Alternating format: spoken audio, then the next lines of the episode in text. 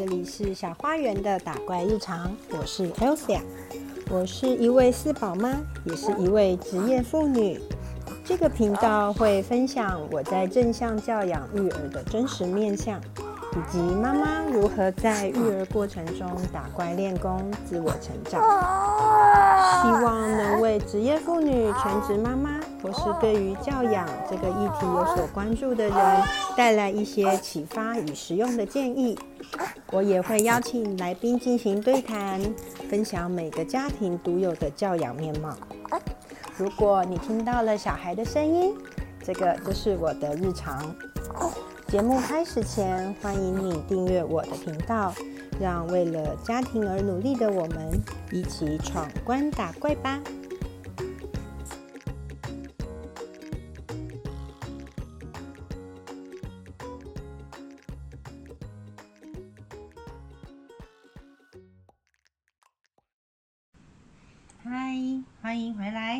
是 Elsa。你这周过得好吗？今天我们来讲一本书，是《孩子，你要比我更懂钱》。这本书的作者叫严志鹏，他是一位中国人。那他有在美国留学的经验，然后回到国内，现在是上海交通大学的教授。那这本书呢，其实是我的朋友推荐给我的，因为有一次我们在聊天的时候讲到，呃，要怎么和小孩谈钱这件事情。因为我自己生长的环境呢，是爸爸妈妈不太和我聊金钱。那这个也许我之后会再多讲，就再录一集吧。所以到了小朋友，我家老大现在上国小了嘛，开始对金钱有一些懵懵懂懂的概念的时候，就想说，嗯，那我们要怎么跟他聊钱这件事呢？我朋友推荐我这本书，那我就去看了。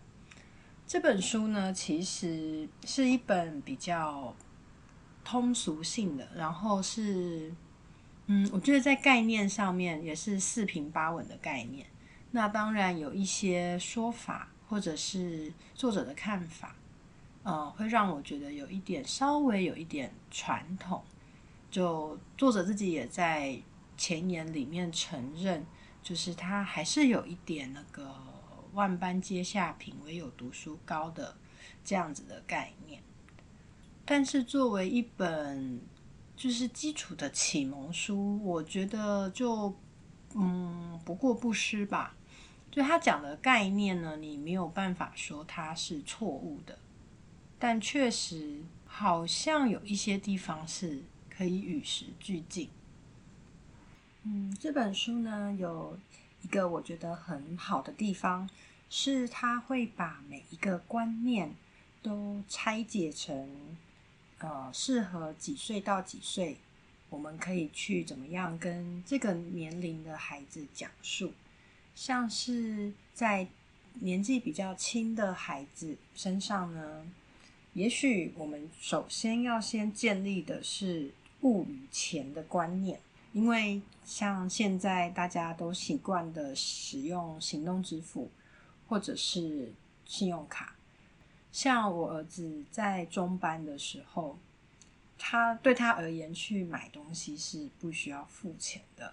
他就会跟我说：“妈妈，我们去便利商店买东西。”那我跟他说：“可是我没有带钱。”他会回我说：“你用 BB 就可以了。”所以对于孩子而言，买东西的那个交换价值啊，是建立在物品跟那个 BB 上面，而不是金钱。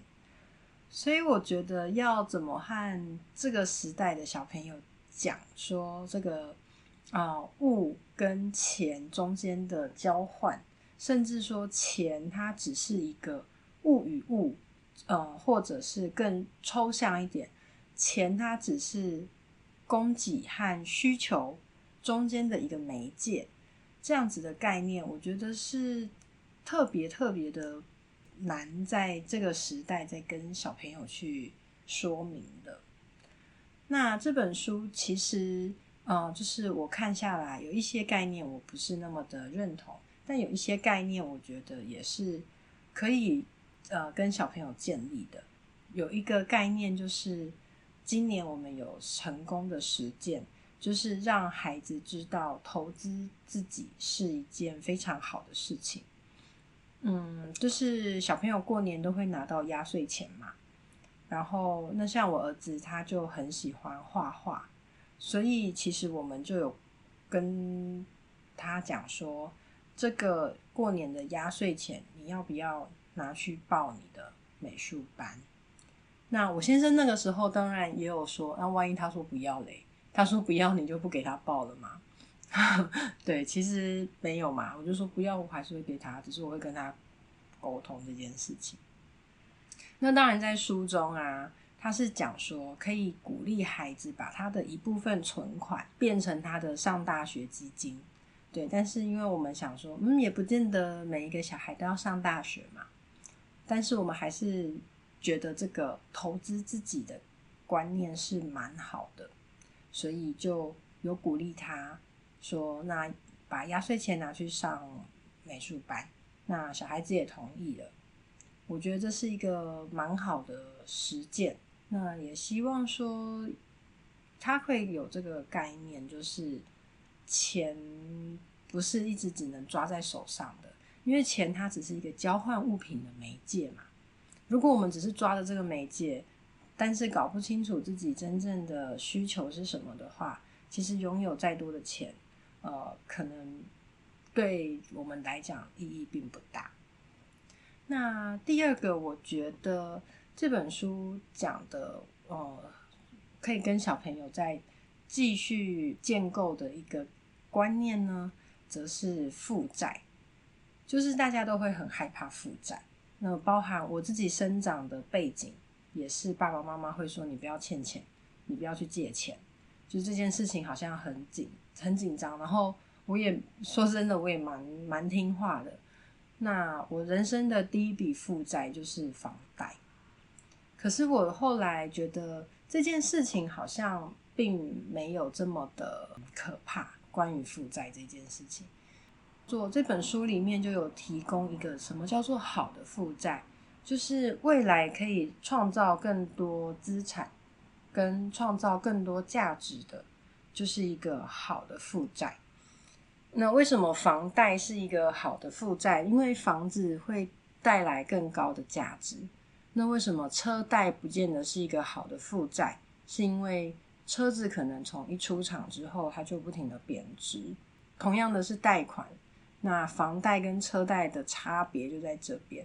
那就像学贷，就学贷款，嗯，它的利息很低，然后呢？他又可以帮助自己，或者是帮助孩子，呃，完成学业，其实就是提高自己的价值。如果我们在求学过程中真的有认真学习的话，对，其他就是一个提升自己的价值。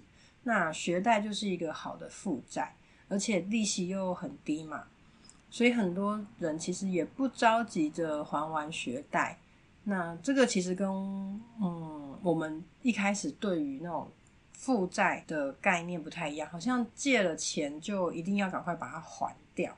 其实，如果我们用数字的计算，会发现说，诶，如果我们这笔钱，呃，拿去做别的事情，可以创造出更高的价值的话，也许这个低利息的借贷是可以暂时的放一下，或者是不急着这么早把它还清的。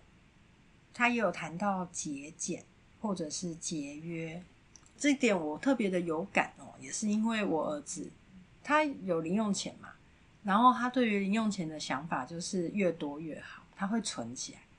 可是他想要买东西的时候呢，他就会找我们，他没有想过说他的零用钱就是可以让他自己去花的。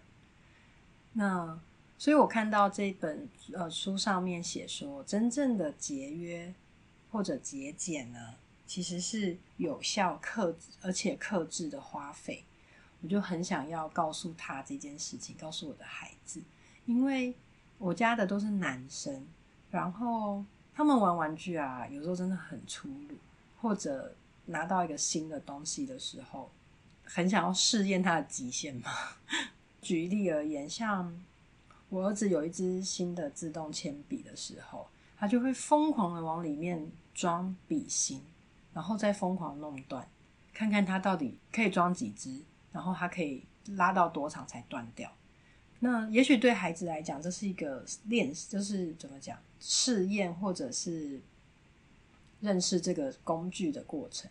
但是在我的在大人的眼里，就会觉得说他很浪费。所以这个事情就是，我们就慢慢的跟他在讨论说，你想要试验一支笔可以装多少？可不可以说我们测试出来说好，它可以装十支笔芯了，那我们就把这十支笔芯再如何让它还是可以使用，而不是装进去之后，我就我就全部挤挤挤挤，全部把它咔咔咔咔咔的按出来，然后又把它弄断，这样子让笔芯不能用，就是一种浪费。那这本书我刚刚有说，就是有一些我不是很赞同的地方，除了那个鼓励呃鼓励念书，鼓励念书其实蛮蛮赞同的啦。应该是说追求学历的部分不是那么的赞成。那另外一个包含就是辛勤的工作，嗯，我觉得这个应该也是一个时代的转变。过去像我的爸爸妈妈也会觉得说，你努力工作，你赚到薪水，然后这个循环有时候过程虽然不那么舒服，但是你终究会得到一个报酬。可是我觉得在我们现在这个时代，嗯，这个回圈啊，不一定是这样子走，因为太多人在工作上委屈自己。然后他也没有得到相对应的报酬，跟我觉得这是跟我父母那一代，他们觉得说，只要我努力，我去找到机会，然后我一定有办法活赚到钱养家活口的状态有点不太一样。我觉得在这个时代，也许我们不能单靠努力这件事情，而是必须在努力之前先。找到一个目标跟适合自己的工作，嗯，虽然一定会有人觉得说，那会不会变成就是眼高手低？就我永远都在找，然后我永远找不到，然后我永远不可踏实的去进行工作。这当然也是有可能的，只是更多的情况下就变成是说，与其找到一份说薪水不够高。然后做的又不开心的工作，是不是可以找到一些足以说服自己的点？这样讲，其实我觉得是有点奇怪了。对，但是毕竟我觉得，呃，这个东西啊，就是工作这件事情，因为我也是目前身在局中，就是 我也还在工作，然后我也不是一个说在工作上取得了多大的成就，就也是一个。在红尘中打滚的上班族，所以也许我的对于工作这个东西，包含的也包含了我很多对于我自己工作的疑惑，跟我自己收入的疑惑。对，但只是我觉得说，现在我很难再去跟孩子说，你就是努力工作，你努力工作就好了，没有办法这么单纯，一定会需要加入更多的考量跟。我适不适合，以及我开不开心，这些状况来做综合的评估了。这本书的分享就到这边喽。如果您有在收听我的 podcast，会发现说在文字说明列的部分新增了我的 IG，叫做 Elsia dot for Kids Life。那这个 IG 它是一个介绍我自己平常看书的一个记录。那方式呢，就是我会做一张一张的京剧小卡，然后在文字说明的部分再把我的想法贴上去。嗯，如果大家对于看书啊，或者是京剧这一类型有兴趣的话，可以追踪我的 IG。然后我也推出了人类图的一阶解图服务。呃，欢迎大家填写表格预约。那如果你不知道这个服务到底是要干嘛，或是你适不适合，也没有关系，还是很欢迎你填写表格，然后我们可以透过 email 聊一聊，了解一下你的需求，需不需要预约？嗯，我很欢迎大家用各种管道联络我。OK，好，谢谢大家，我们下礼拜再见喽，拜拜。喜欢今天的节目吗？邀请你在 Apple Podcast 和 Spotify 给我五星好评，感谢你的支持。如果你有什么想听的主题，或是对于内容有任何感想，欢迎使用电子信箱让我知道。